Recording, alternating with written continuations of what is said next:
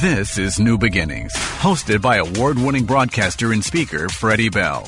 A program for and about America's 78 million baby boomers. Here's your host, Freddie Bell. Happy Thanksgiving weekend, everybody. I'm Freddie Bell. On the show today, we welcome back Dr. Nathan Chomilo. He is from the Minnesota Department of Health. He's talking about the triple demic, RSV, COVID-19, and the flu. Finance information is coming from Leibel Sternbach. Career advice from Joe McKenzie. We stop in at the Cora McCorvey Health and Wellness Center, and of course, we focus on you. Happy Thanksgiving weekend, everyone. I'm Freddie Bell, and our show is underway.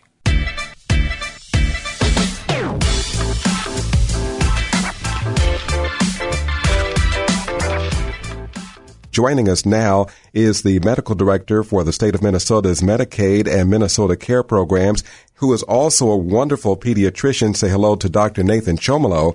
And doctor, there's a lot of alphabets out there for the different uh, maladies affecting a, a lot of us. RSV, we got COVID-19 and the FLU, which everybody knows is flu. So with, a, with the RSV, why is that so bothersome right now, impacting children? when RSV has been around for such a long time. Yeah, Freddie, thanks for having me again. Always, always a pleasure to join you here. Uh, and so, yeah, RSV is really common. It's something that we see a lot in pediatrics in particular. Uh, it really is uh, bothersome, particularly for our youngest kids. And so, typically, RSV hits kids under the age of two the hardest. And um, you know, before the COVID nineteen pandemic, there was a pretty you know routine RSV season uh, that you would expect uh, to see uh, kids, more kids getting sick with RSV, some kids ending up in the hospital. Um, and that would usually start kind of pretty, you know, late into the fall, early winter, um, and then kind of last into the, the early part of spring. Um, so, you know, what we saw with COVID 19 was that because of things like masking, that kids were staying home uh, and not going to school, that a lot of us were staying, you know, out of uh, really crowded spaces and, and not getting together the same, that you, that first year of COVID 19 in uh, 2020 into 2021, we really didn't see uh, as many uh, RSV cases that we typically do. And then we ended up when folks started getting back together again more and more in the spring of 2021, we actually saw a kind of a really late RSV season. Um, right now, what we're seeing is a pretty early RSV season. We, have seen an unusually high number of RSV cases in Minnesota, in particular, for this time of year. And the rise of cases, how fast we've seen them, has been pretty sudden, um, more than we typically see as well. So, is RSV deadly for the smallest of us in Minnesota? You know, it can be, uh, you know, particularly for babies who are born early or, you know, we call preterm or are born with low birth weight or are born with um, some underlying medical condition. You know, early on in their life, RSV can be quite serious. And then we're starting to learn more, too, that for um, our elders uh, who also might have some underlying chronic illnesses, heart diseases, lung diseases, that, you know, if they get hit with RSV, it can be pretty serious, you know, for them, too. But, you know, for uh, most of folks, it, it presents as uh, you know a cold, sore throat, runny nose, cough. Um, it can cause some wheezing and you know some difficulty breathing. But you know for most of us, you if we get it, we are able to recover. It's just not pleasant while we're in there. Um, and then the fact that you know we might spread it to others take us out of work, take us out of school. Um, and what we're really seeing too is it's really stressing our healthcare system, a system that's just, you know, been going through it these last several years with mm-hmm. COVID 19. Um, and, uh, you know, uh, we're starting to see flu come back. Uh, we've seen, you know, not only, uh, folks from our healthcare fields, um, you know, get COVID 19, get long COVID, or, you know, die or pass away from COVID, but, uh, you know, get just burned out and, and leave the profession altogether. And so, um, you know, our, our capacity isn't even just kind of like physical number of beds. It's really the people power that we have. Um, and to, then to add on another surge of uh, a new infectious disease just has, has, really put a strain on us. And so I think all these things coming together is really what has us worried about RSV is that, you know, uh, there are folks in our community that are susceptible to getting serious cases, but even for those that aren't, they might not be able to get, you know, the care that they need to help them have a, a more uh, comfortable case. Um, they might not get the care that they need or the answers they need to help protect them from spreading it. Um, and, and that's the real concern. Everyone, we're talking with Dr. Nathan Chomilo. We're talking about the triple demic, the RSV, the flu, and COVID-19. We're just about out of time. What would you say to folks who are still hesitant about taking their COVID-19 vaccinations and boosters? I would say both the flu and the COVID boosters are great, great ideas. You know, we just got data out of Chile where they see um, the flu earlier in the year, and they saw that the flu shot for them decreased your risk of hospitalization by 50%. Uh, the CDC released safety data on the new bivalent booster, the Omicron specific booster for COVID, uh, that shows that it's safe. Uh, and so, really getting that as a first step. I also want to say, you know, think about masking and, you know, avoiding crowded indoors, having a plan ahead of time. You know, I went to Black Panther Wakanda Forever this weekend. I was wearing a mask, you know, the whole time. Love the movie. Highly recommend it but do it and be safe. Um, even, you know, my kindergartner, he's wearing a mask right now in school, and we're sending him to school with a mask. And so thinking about what makes sense for you and your family to help protect you, uh, yourselves so that you're not bringing home this illness. You know, every week I see parents who are just tired because they've had their kids go through sickness after sickness. And with all these viruses floating out there, it's really possible that your kid could get one virus, be sick for a week or two, be better for a couple days, get another virus, be sick. From, and so, like, if you want to decrease your chances of that happening, get your shots, wear your mask, wash your hands, uh, and really try to avoid unnecessary illness. Great prescription. That's Dr. Nathan Chomilo from the state of Minnesota's health department. Thanks for being with us this morning. Always a pleasure, Freddie. Take care. You too. Minneapolis Public Housing is right now on New Beginnings with Freddie Bell. Joining me now is a property manager from the Cora McCorvey Health and Wellness Center, a role that she's had for quite some time. Say hello to Kitty Harris. Good morning and welcome to the program. Good morning, Freddie. Always a pleasure to be here with you. A few days ago, you had the community health fair and you have a lot of different activities. It seems like the Cora McCorvey Health and Wellness Center is again becoming the hub, welcoming people back to the center itself. Yes, we are so excited that we were able to host our um, one of our first community health fairs on last week, and now as we're getting back into the swing of things and reconnecting with our partners, we one of our um, really good partnerships that we brought back was our partnership with Mid Minnesota Legal Aid Clinic, and so we are once again able to offer um, free legal aid clinics the second Wednesday of every month here at the center. And what that partnership does is a person can come into the center and meet with qualified legal attorneys who are volunteering their time. They are all here based out of the um, Twin Cities area. And you can get legal documents for your wills, your, your medical directives, your healthcare directives, any of those things that you need for free. Um, and that's a service that we have been able to bring back here at the center. That seems like that's a really big service because I'm just thinking about uh, the billable hours and how expensive it can be to talk to an attorney, but this is at no cost to the people who come in. Do you have to uh, meet a certain income requirement or live in a certain community in order to access this? Nope, this is um, free to anybody that wants to come. You just have to make an appointment um, to speak to an attorney and so that they can kind of do a questionnaire to ask what you um, what type of document you would be obtaining. Then that way they know what to tell you to bring. And when you come in for that appointment, you leave that day with an executed document. Well, everybody, Cora McCorvey Health and Wellness Center's Kitty Harris is with us. And uh, when is this happening, and how do you register for the legal services uh, that'll be provided at the center? So it is the second Wednesday of every month. It's a partnership with Mid Minnesota Legal Aid. So you can call their number directly or someone can call us 612 344-2221 and we can connect them to the appropriate person that's in charge of that service. And again, this is something that we were doing uh, many, many years here at the center. We took a break of obviously because of COVID, but now we're able to offer this again in person here at the center. So we're very excited Typically. to be able to bring that amongst many other things back um, as we continue to open up more. Wow. And I remember at one time there was uh, even food distribution at the Cora McCorvey Health and Wellness Center. Yes, we are very excited to have that back the fourth Friday of every month, starting at 3 p.m. We um, give out free groceries to the community courtesy of one of our on-site partners, the Lao Center. And so you don't need to sign up or register for that. It's open to anyone. They can just come in and grab, um, grab a bag of rice, grab some eggs, grab some milk, whatever they have available. Sometimes there's fresh produce. And again, you know, there's a, this is a food desert here where we're located and there's a lot of people experiencing food insecurities, um, not just in North Minneapolis, but throughout the state of Minnesota. So we're excited to again be able to offer um, just a little bit of respite for people in um, in the form of the food distribution the fourth Friday of every month. And you mentioned at the outset, Kitty, something about a sing out. Yes, we still are having our community sing out sponsored by our on-site partners here, Alive and Kicking. And that is also the second Monday of every month at 1.30 p.m free and open to the community and you don't even need to know how to sing in order to join us. It's just another engagement opportunity for people to just come and just have some fun, get some snacks, meet some new friends, um, and just sing some crazy songs. All right. So for more information, uh, tell us how we can really connect with the Cora McCorvey Health and Wellness Center.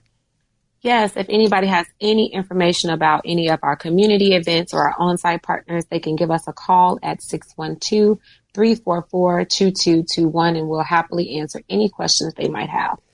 That's Kitty Harris. Thanks so much for being with us. Thank you, Freddie. Have a great day. People are talking about all of your friends and family who are traveling this holiday weekend. AAA is projecting 54 million Americans will be traveling 50 miles or more during this holiday weekend. That's the third busiest of all time. 49 million people who are traveling this week will be driving. The busiest travel days are expected to be Wednesday through Thanksgiving and the Sunday after. And we're sending out our best wishes to today's show weatherman Al Roker. The Emmy Award winner has been absent from the Today Show for more than two weeks, and it was revealed that he'd been hospitalized due to blood clots in his legs and his lungs. Roker is saying that he's feeling terrific and he's got great medical care, and he is thanking his fans for their support, saying he hopes to be back on the air real soon. And if you're at the movies, you'll probably notice that Black Panther Wakanda Forever remains at the top of the box office. The Marvel sequel has brought in nearly $70 million, fresh off of the second highest domestic debut of the year. The Menu came in second, followed by the online faith-based series The Chosen Season 3, Episodes 1 and 2.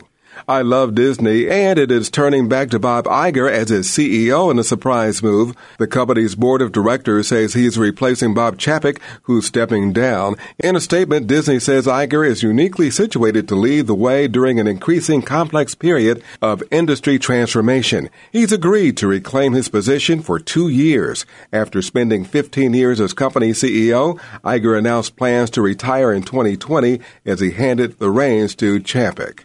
And you probably have heard your family and friends talking about Taylor Swift and her fans following a ticket debacle that left many empty handed. The ticket selling platform tweeted out an apology following the cancellation of a public sale. Ticketmaster also released a report detailing what led to some parts of their website failing as an unprecedented amount of traffic flooded their site. This led to longer wait times as well as some fans losing tickets they selected due to passcode validation errors. Ticketmaster went on to say that in order to meet the demands seen on their website, Swift would have to put on 900 shows for the next two and a half years. Not only did that situation anger Swift, the Department of Justice says it's opening an antitrust investigation into Ticketmaster's owner, Live Nation. And if you're a Dancing with the Stars fan, in Donna Summer fashion, she has danced her last dance with Dancing with the Stars. The longtime dancer and host on the series has said her decision to leave comes as she looks to start the next phase of her career. Burke was the first pro to win twice and consecutively on the reality series, while also appearing in 25 of the show's 31 seasons. People are talking. This is a news oriented broadcast, and all information is educational in nature, is not intended to be legal, securities, tax, or insurance advice. Please consult with the appropriate professional before acting on information heard during the broadcast. You're listening to New Beginnings. New Beginnings with Freddie Bell. Now's my favorite time of the program when we turn our attention to talk finance with Leibel Sternbach. Leibel is an amazing author. He is the Amazon best-selling author of Living with Financial Anxiety and Authenticity. Leibel, welcome back to the program. So glad to have you on New Beginnings. How are you this week? I am doing fantastic. How are you today? Unbelievable. Thank you so much for asking. The website, I want to get that out of the way at first because we've got a lot to get to today. It's yieldsforyou.com and you've got some special tabs there as well. Yep, we got two tabs that you're really going to want to look at. We have a classes tab where we have upcoming and recorded classes that you can access on retirement. So everything A to Z that you need to know as you're transitioning into and through retirement. And then we also have a resources tab where you'll have where you'll find guides and links to other websites and resources to help you on your retirement journey. Let's talk about financial advisors. And until you and I met, I didn't realize that there were different types of financial advisors or counselors. Uh, a question from one of our listeners, Linnea, she was asking, what type of financial advisor have you found to be the most helpful for those on the verge of retirement? This is a little bit of a trick question of, you know, when we're thinking about financial advisors and retirement, there's a broad spectrum of people who can help us. And it's important to understand, you know, where each of them are coming from so that we can understand the type of, of advice that they're giving us.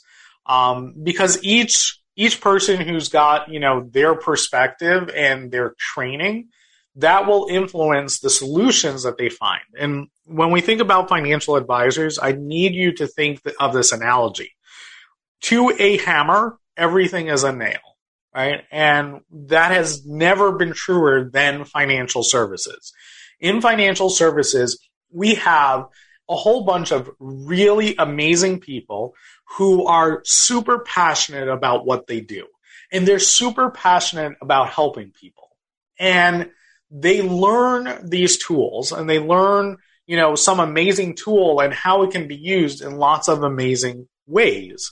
And then they go and they try to apply it to every situation. And the thing is, is that these tools can be used in every single situation. Now, does that make it the best tool for that situation? No, but it is an amazing tool for that situation. And it can be used that way. And it has been used successfully for lots of people. But that doesn't make it the best tool. And unfortunately, the financial services industry is still, I would say, a little immature when you compare it to when you compare it to some other industries in that we don't have standardizations of you know what we call things and what the different roles are of people in our industry when you go to, you know, get your taxes done, there's basically two people that you're going to deal with. You're going to deal with a tax preparer or you're going to deal with a CPA. And those are, you know, two professions. And in order to become either one of those, there's a set process. To become a financial advisor, to call yourself a financial advisor, it doesn't take anything. In fact, in a lot of areas, it's not even a regulated term. So when you're looking at, you know, I want to find somebody to help me in retirement, you are going to find a huge spectrum of people.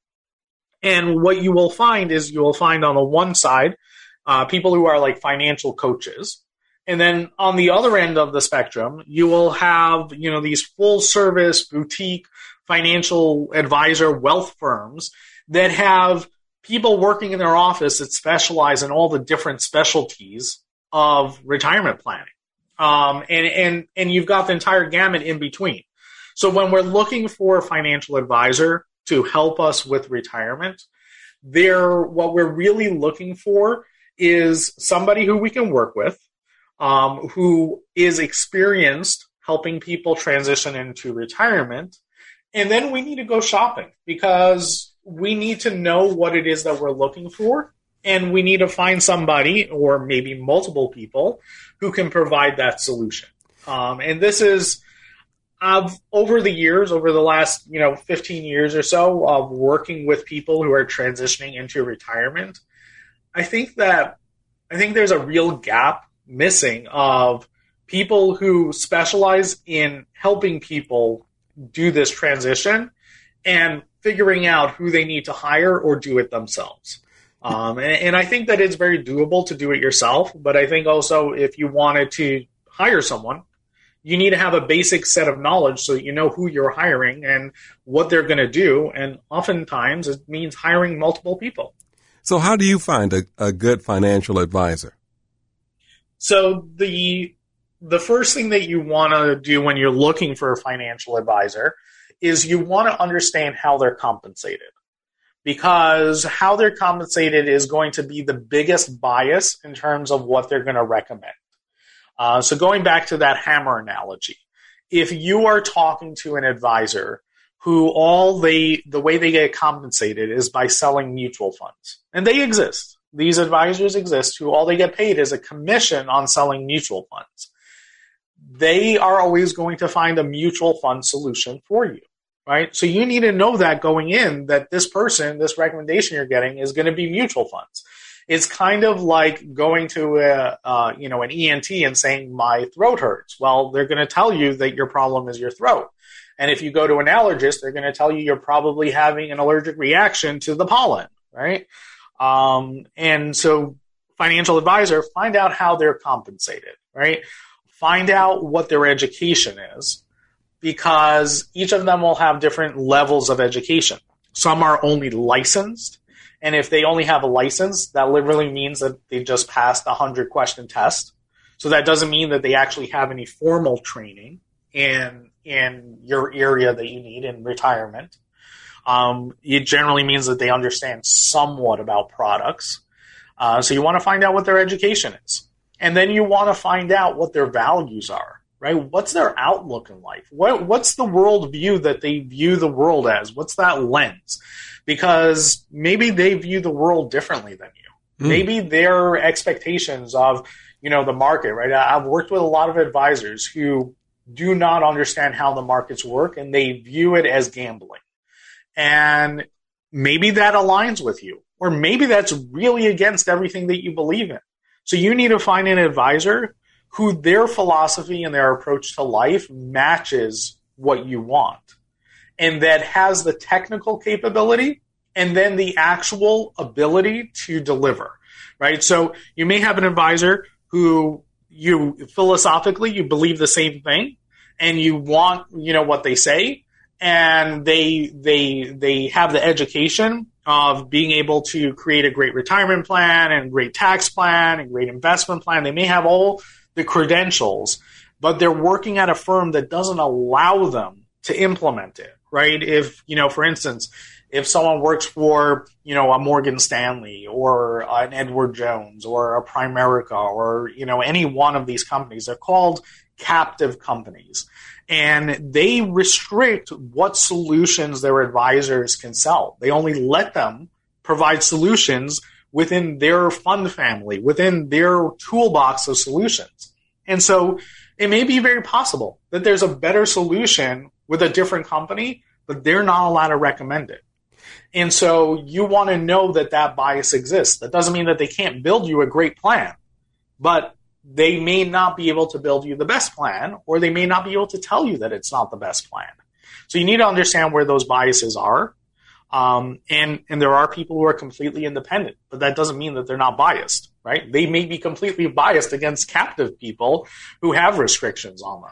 So you just want to you want to go with your eyes open. And I I think I've come to the belief that you as an investor, you as the person who's hiring these people, you need to have a basic set of knowledge to be able to hire them because you need to hold them accountable. You need to know how to ask the right questions so that you know are you are you being sold something or are you being advised with you know with your best interest in mind. Interesting. Do you provide uh, or do you have a set of questions that a person like me could use to interview potential financial advisors? So I'm actually putting that together, um, and I'm going to have that in my new book that I'm working on. It's called uh, "The Simple Path to Golden Retirement," and in mm. there I'm going to have an entire chapter on how to hire a financial advisor. And I'm thinking that I'm I'm going to put together a course on this. Um, so keep an eye on the website. Look out for that book because that is something that's co- coming. How how do I hire a financial advisor? In the meantime, I did an article with LegalZoom. If you go to my website on in the news section, there is a link to an article that I did with LegalZoom that I walk through how to how to hire a financial advisor it's a pretty in-depth article. So that that would be the first starting point. Interesting. We're talking with Leibel Sternbach and we're talking about financial advisors. I'm curious, is there a basic set of qualifications that any financial advisor should have, in your opinion, Leibel? I, I don't think so. I, I think what matters more is I think what matters more is that your philosophies match up. I think that that they're biases that at least they're upfront about it and you know what they are. Um, I, I, have I, I've worked with and I have seen amazing uh, amazing advisors and coaches across the entire spectrum. I, I worked with a guy who his specialty was helping people who were in bankruptcy, well, helping people who were underwater on their mortgages. And he would get them, he would work with the bank and would get them out from being underwater and get them being financially solvent again. And he had no credentials. He was not an attorney. He, it was just something that he went through and he learned the system and he taught it to other people and he made money in doing that um, with negotiating with the bank. But if you looked at him as a financial advisor, you would never look at him as a financial advisor. And in fact, the states may, you know, eventually go after him, uh, saying that he was giving investment advice without a license. But the fact is, is that he probably did more good for more people than most people with a license. Thank you, Leibel. We look forward to hearing from you again next week. Leibel's website is Yields for You. That's yieldsforyou.com. Yields, the number four, the letter U com. And more New Beginnings is straight ahead.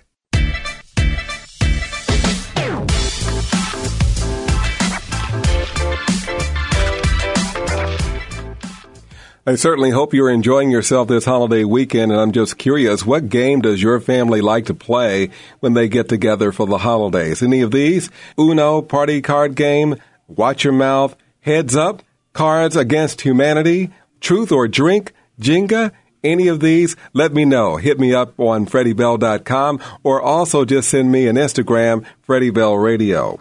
We don't believe vitamin claims, but we buy them. A survey says most Americans don't believe ads that claims its vitamins, supplements, or herbs can delay aging, but they buy these products anyway. In the survey, adults mostly believe that healthy living is the way to prolong youth. A majority thought they'd age more slowly if they exercised, didn't smoke, ate fruits and vegetables, and weren't overweight. So you've heard that Americans typically wolf down five to 7,000 calories on Thanksgiving Day?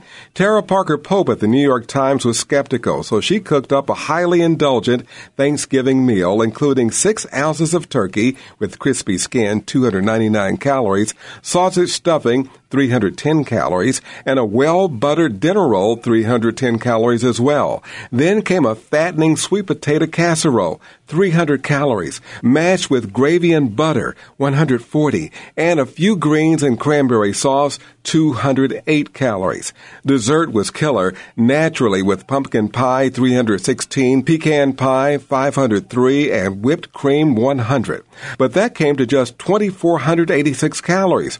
Sure, wine and a hefty breakfast could fill in the rest, but stomach size and nausea would make that a toughie. So the 5 to 7,000 calories may be an exaggeration. Perhaps Parker Pope failed to take into account seconds and thirds, or the second Thanksgiving meal. You know, you eat at 2 o'clock, then you head back to the fridge a few hours later and fill a plate for the microwave. And it's wacky, but it's true. In Wales, a group of robbers forced their way into a warehouse, carting off a load of TVs. And it was a big haul, a whole truck full. There was just one small problem. They weren't new televisions. They were defective units that were in temporary storage before being returned to the manufacturer. And here are four things that you probably didn't know. Stand by for an IQ upgrade. The last execution by guillotine in France happened in the same year that the first Star Wars movies came out. That was in 1977. Worldwide, 560,000 tons of chewing gum are sold each year, and a word you can type on the top letter row of a standard keyboard is typewriter, and ants outnumber humans 1 million to 1. And when does old age start? How old is old? Research says that for most Americans, old age is not heralded in by a particular birthday, but rather by how a person acts. In particular, people who still shop for themselves or take care of their own household chores are less likely to be perceived as old. A study found that the ability to participate in certain activities such as buying groceries or attending medical appointments serve as a means of identifying whether someone is old. The research was based on interviews with people in their late 80s, their family members, and their paid caregivers. And if you look for any sign of illness, eventually you'll find one. And if you Google any of them, you'll end up believing that you're moments from death. The internet is a crucial tool for anyone with health anxiety. And it turns out that those who suffer from this sort of hypochondria are more likely to develop an actual illness. A Norwegian study of more than 7,000 people found that people with health anxiety were 70% more likely to develop heart disease over 10 years than those who don't. I'm Freddie Bell, just for fun this week on New Beginnings. You're listening to New Beginnings. New Beginnings with Freddie Bell.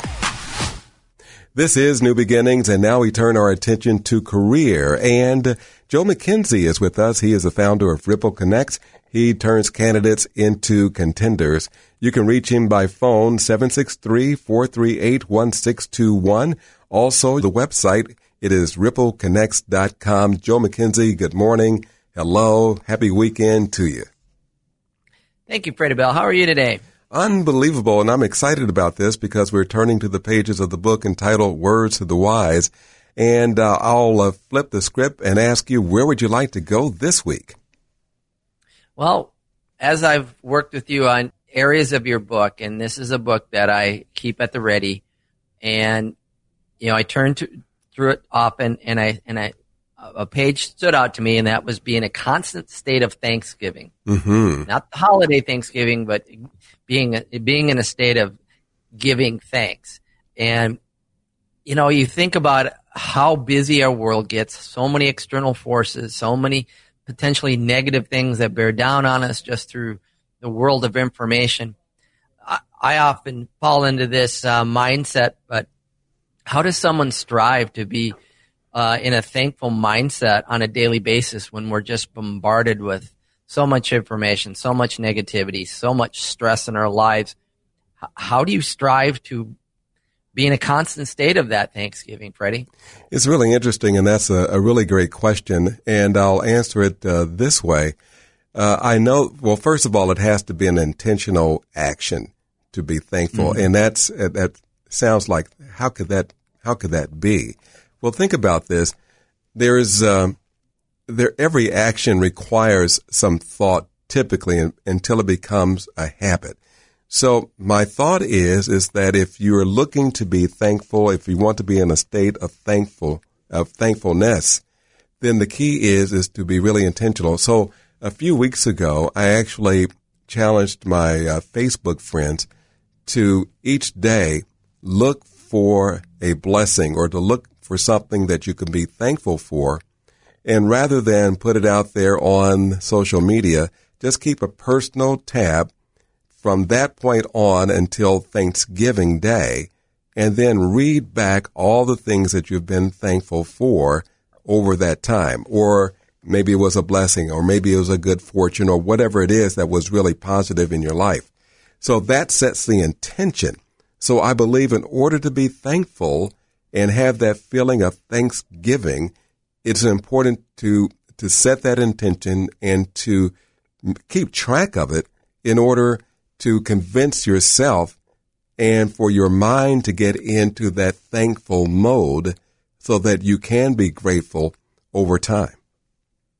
So what I hear you saying, Freddie, is by taking granular steps like writing something down each day between you and your your Word document or a journal and you're intentional about thinking each day, either at the beginning or at the end, that you felt there's something to be thankful. It could be a coworker. Correct. Could be that, that person that reached out to you and said, Hey, how, how was your day going? It could be a neighbor that, you know, knew that you, you couldn't get to your leaf cleanup this week. But just taking that granular step of writing something down and creating that that, that thankful mindset becomes a habit, and then looking back on you know so many weeks of what you're going to be thankful.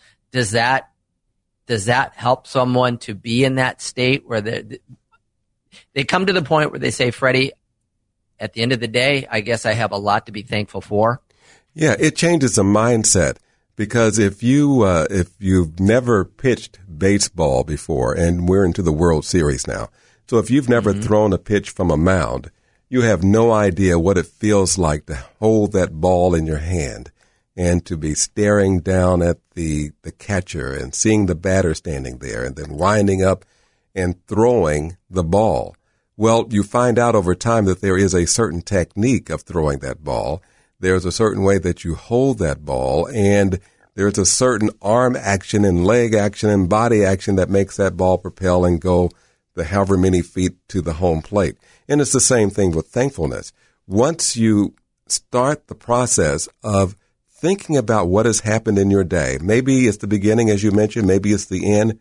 Maybe it's throughout the day to take that note. And in the uh, note that I mentioned on social media, it could be on your phone. It could be on an iPad. It can be on your computer or it can be old school, just a plain old loose leaf notebook. You just write that down somewhere. What happens is there's a transference. That's what I call it from the actual art of writing, it imprints on your brain and it starts to change you bit by bit, day by day. And over time, it changes your mindset. It changes your body to become a more thankful person. And you become, become more filled with thanksgiving.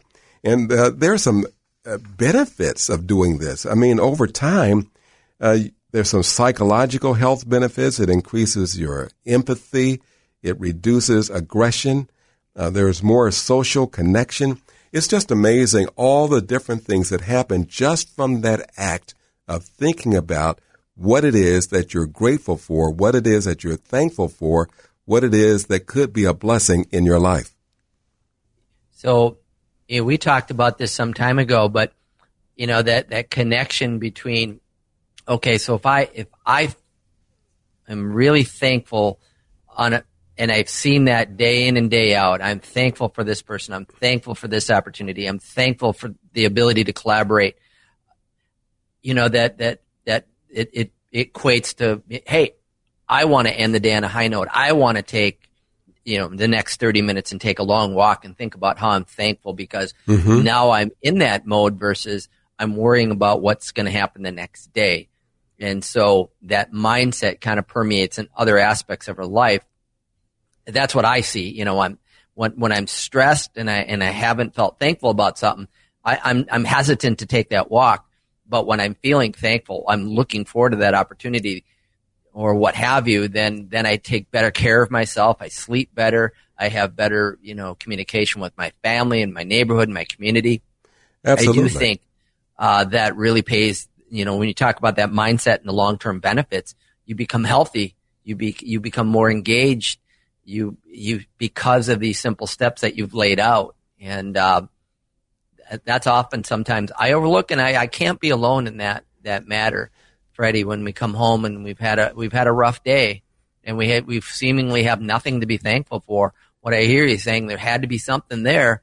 And but we but we also start looking for it more on an intentional basis right Absolutely. Versus just letting it go by us. You know, just because we're having this conversation, there's someone or several people listening today, and because we're challenging and raising the bar that says, okay, be in a constant state of thanksgiving. That's what it says in my book. Be in a constant state of thanksgiving. And now you're a detective. You're looking for opportunities for which you can be thankful. And so now your day takes on a different hue. It takes on a different slant because now you're you're being open. You've opened yourself up to really reflect on the day as it's unfolding so that you can see how wonderful your life really can be. And it starts to add up. And uh, as you start, it's like making a deposit in the bank. That was one today. That's one thing that I was thankful for. Oh yeah. And then there was another one as a result of that. And this thing happened over here that I hadn't planned. But yeah, yeah, I guess I am thankful for that. And then over time, things start to change for you in your life. And uh, again, because we're raising the issue today, I challenge you, if you're a listener to this radio program, I challenge you to look for at least one thing, just one thing per day for which you're grateful, for which you're thankful, for which you call a blessing, and write it down. Commit it to writing. And by the end of this month, let's just do it for two weeks. At the end of two weeks, then go back and read what you've written. It really can change your life. Journaling is a real key but journaling takes a lot of time. I'm just saying just do one thing each day. Freddie, you you've given me something to think about and with my busy schedule. Well, I, I know I'm, there's many things, blessings and things I have to be thankful for, but just giving me that simple step, that, that actionable step, as we've talked about for years on New Beginnings, mm-hmm. starting a journal, write something down. I might put it on my, on, on a, on a board at work that says, okay, this is my week. Monday, these are the areas I was thankful for. Tuesday, and then at the end of the week, go, I can't wait to next week. That's how I would view it. It changes your life. Joe, we got to leave it right there. But if you like more information about being thankful or a different words of the wise, the book is called Words to the Wise, and you can find it wherever books are sold. Joe McKenzie, you do some fine work at Ripple Connects, and thank you for making this segment possible. My pleasure, Freddie Bell. And yes, we turn candidates into contenders at Ripple Connects. Thank you for tuning in to New Beginnings. I'm Freddie Bell. It's time for It Happened This Week. And as a reminder, you can follow us on Instagram at Freddie Bell Radio. On this day back in 1877, Thomas Edison announced the invention of the phonograph. In 1958, baseball's Hall of Famer Mel Ott died at the age of 49. In 1976, the movie Rocky, starring Sylvester Stallone, opened in theaters this week. And if you've noticed, he's making a comeback as well. In 1980, 87 people unfortunately died at the MGM Grand Hotel in Las Vegas. Also in that same year, 83 million viewers tuned in to Dallas to find out what? Who shot JR? If you watch My Favorite Martian, it was in 1993 when actor Bill Bixby died of cancer at the age of 59. He was best remembered for that television show, My Favorite Martian, and The Incredible Hulk. It happened this week, and I'm Freddie Bell.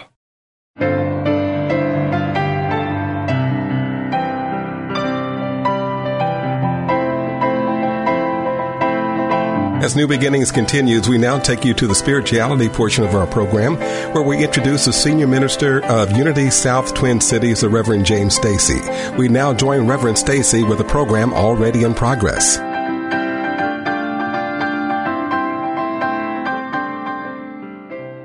So I hope you're starting to feel. I hope you're getting as excited as I am, or even more so, of this wow of life that our God, our Creator, is infinite, all good. There is no judgment or condemnation from the Creator. It's time to use the logic with the Creator of all things, the one who sustains this universe, is great in faithfulness, then turn around and condemn us to suffering, punish us? Does that make sense? And then when you think of the allness of God, do you remember the inwardness of God? One of my favorite scriptures. I often use it in memorial services. But it comes from the 14th chapter of John. It talks about the many dwelling places, the many rooms of God's mansion or house. But I like the very first part of it where Jesus is saying to the disciples, Let not your heart be troubled. This is a pretty good start. I have days of trouble. I have days of heaviness. Let not your heart be troubled. Don't worry about it. You believe in God, the infinite. Believe also in me, the Christ within you. That spark of divinity within you. Our principle number two. This is like a spiritual pep talk. You remember those pep rallies in school? Da, da, da, da, da. Human beings, go! Children of God, live. This is unity. This is looking back to the foundation of what Jesus tried to awaken in the people of his day. You believe in the infinite. Believe in its presence in you specifically. Charles Fillmore called it in one of his great hyphenated phrases the perfect idea of God in you, all strung together with hyphens.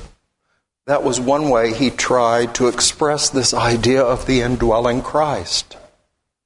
The perfect idea in the mind of God of you.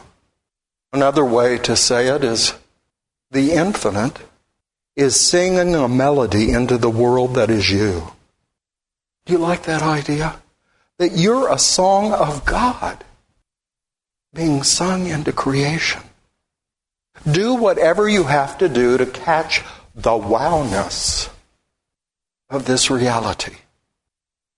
There is infinite possibility that sustains all that we know as the universe and all that is yet to be, all that is beyond our knowing. And we continue to see more and more. Have you seen lately those photographs from space from the new telescope? Can you say, but wow! Humanity's seeing things in space, physical things, it's never seen before. By our spiritual practice, we endeavor to see things we have never seen before that are not physical. As Jesus said, the Spirit of God has to be known spiritually not by physical facts, but by consciousness, indwelling ideas of the spark of divinity at the very heart of your being. To capture that idea gives you the tools to face life with confidence, not with ego and pride, but with an assurance of what you are in truth that then logically tells you what you're capable of.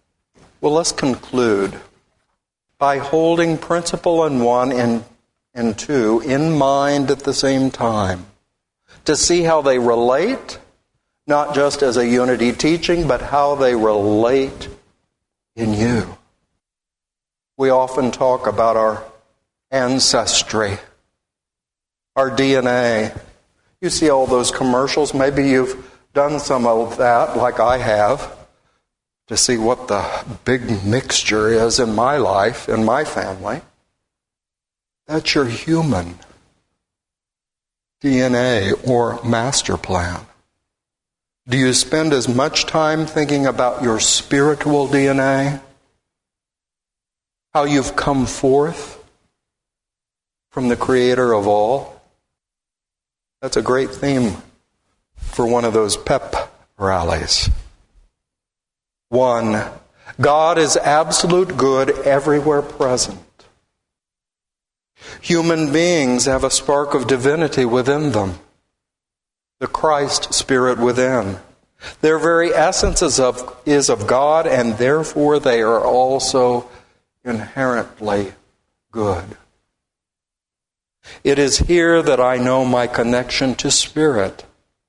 Deep within, I find the peace that passes understanding. Deep within, I touch the gifts that are the indwelling Christ. You just heard a message coming from the Reverend James Stacy, the senior minister of Unity South in the Twin Cities. More information is found at their website at unitysouth.org.